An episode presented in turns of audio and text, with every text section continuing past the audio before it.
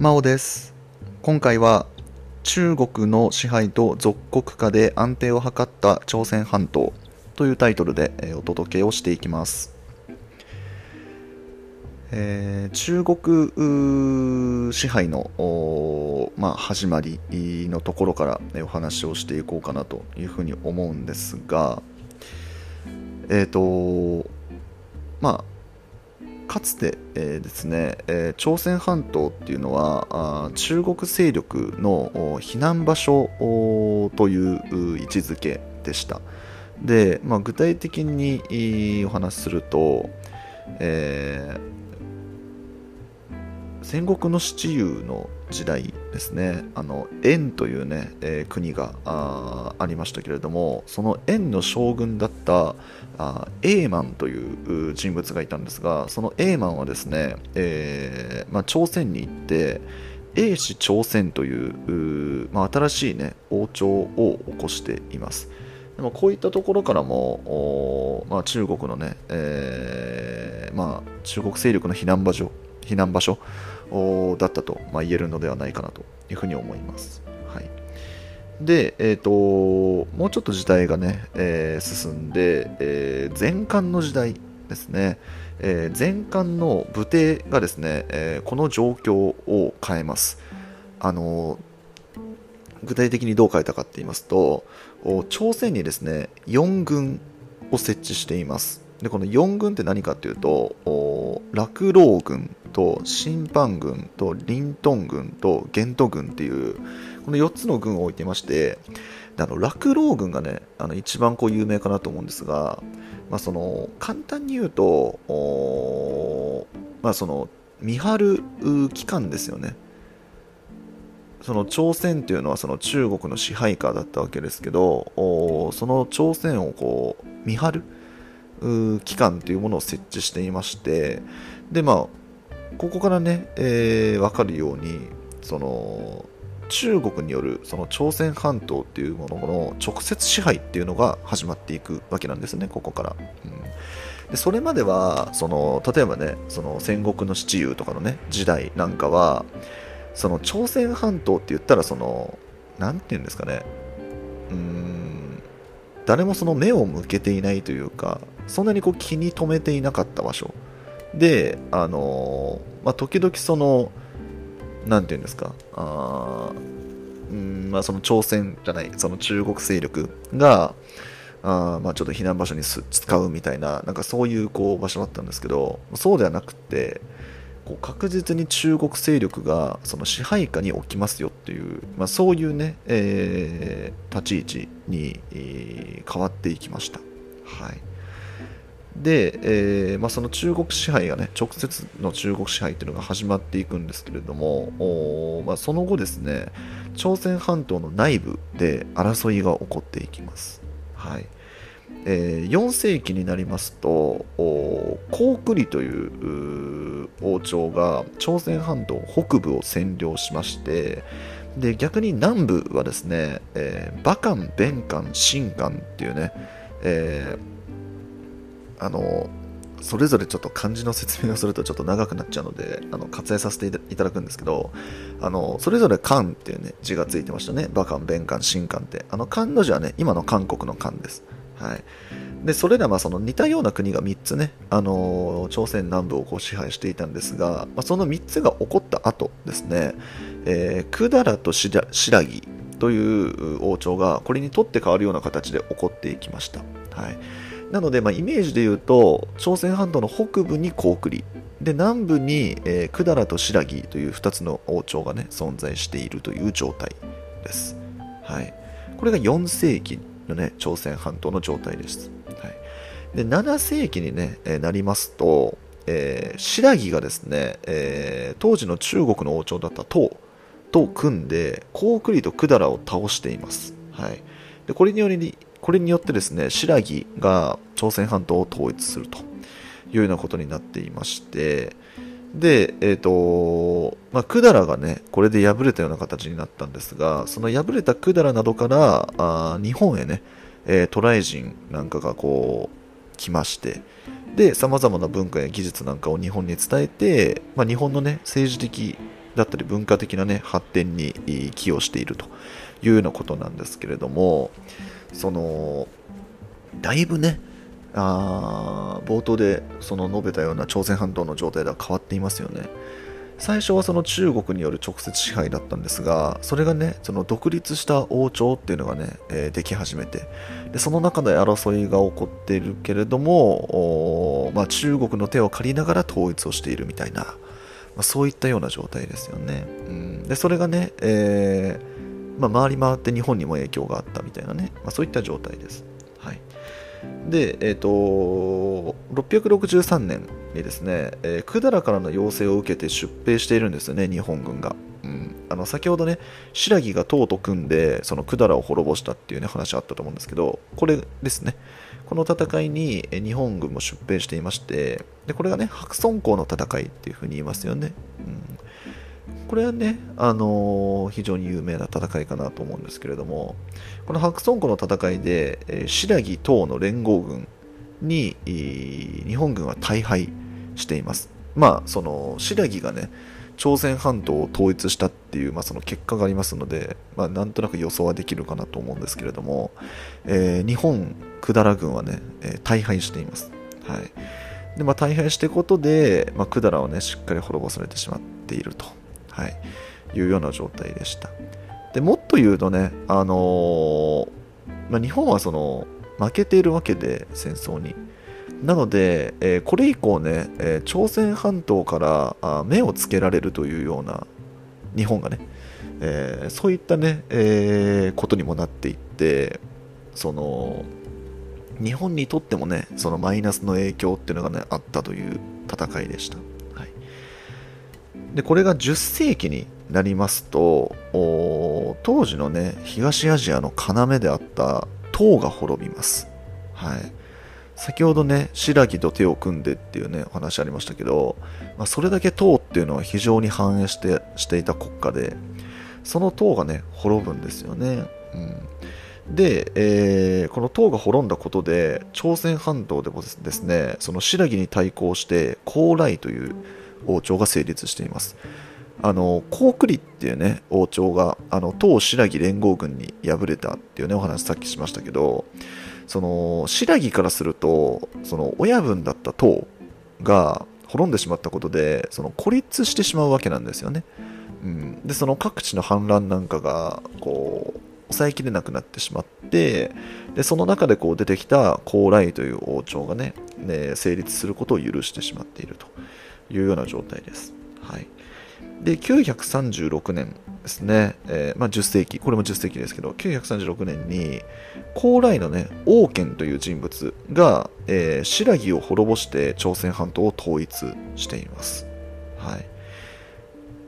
なので、まあ、その新羅にとって代わって高麗がね朝鮮半島を支配するという時代があったんですが、えー、これもね13世紀に、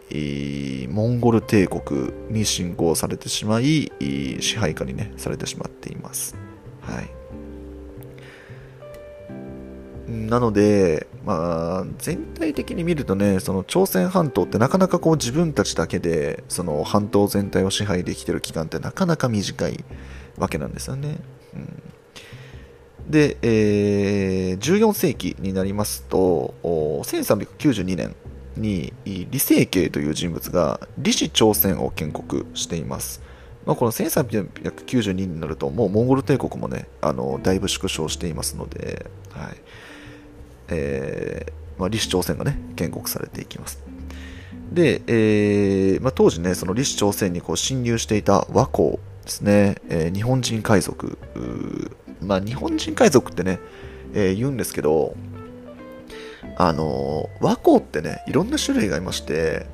あの前期和光と後期和光とか分かれてるんですよ。でそれぞれその海賊は海賊なんですけど朝鮮人の海賊だったり日本人の海賊だったりっていうような形で一概にね日本人海賊っていう風にねイコールで言うことって難しいんですけど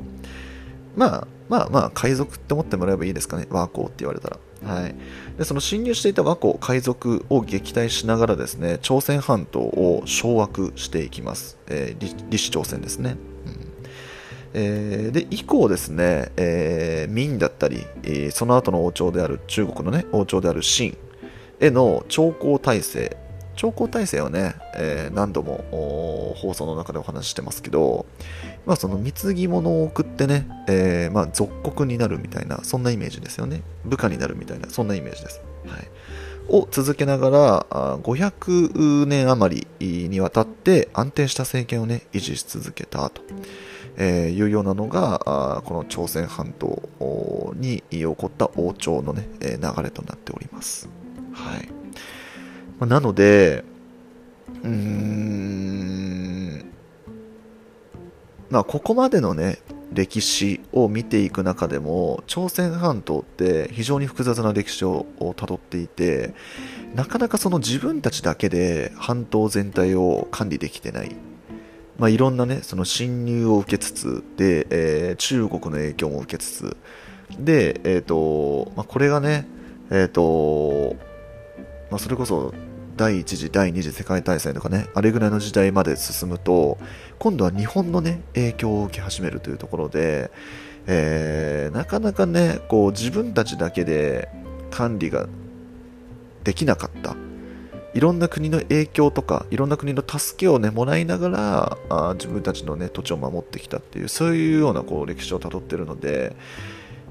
まあそう考えるとねあのー、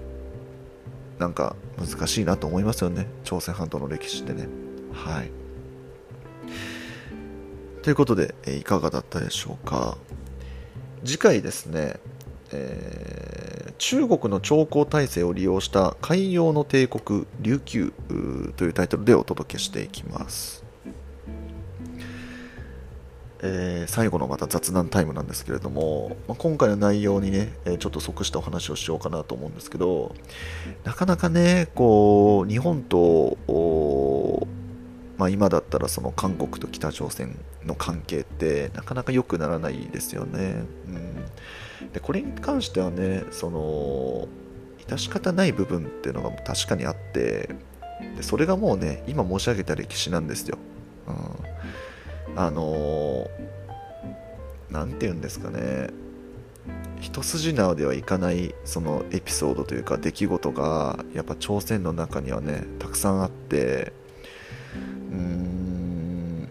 まあそのね、えー、キーマンの一人がまあ日本なんですよね。はい。なので、まあ、なかなかね、その100%解決ってね、難しい部分があるんじゃないかなってね、思うんですけれども、なんか僕自身のね、個人的な考えですけど、別にこれに対してね、賛否あって全然いいんですけど、あの、日本としてはね、あの、真摯にね、この問題に向き合い続ける必要がね、あるのかなというふうに思いますね。あのなんか真摯に向き合い続けるってなんか国会議員みたいな当たり障りのない発言になっちゃってますけど、あのもうちょっとこう具体的に言うと、そのなんか日本はね、日本の主張からすると、えーとまあ、今のね、その例えば日韓の問題、まあ、日朝って言ったらいいんですかね、韓国だけじゃないんで、北朝鮮もね、関わってると思うので、えー、日朝の問題って、もうその一区切りついてるじゃないかと。でその一通りのねその日本がこう犯してきたことはこう謝罪をしているわけだからもうそれをねこう蒸し返したりしてほしくないみたいな、まあ、日本からするとそういう主張がね、えー、あったりするんですけどうーんなんかじゃあ謝ったからそれでいいのかっていうねところもあるじゃないですか、うん、いやそれはねじゃあいつまで謝り続けなきゃいけないんだっていうところもあるんですけど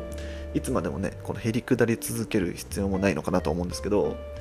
まあ、でもねその申し訳ないっていうね気持ちそれはしっかり持ち続けてでそれをねこうしっかりこう目に見える態度でねこう示し続ける必要はあるのかなっていうふうに思いますね、うん、なんかこう何て言うんですかねうんじゃあいつになったらこの問題は終わるんだみたいな、まあ、そういったこうなんか考えとかもねよく聞くんですけどそれはね、ちょっと良くないのかなっていうふうに僕個人は思っていますね。うん。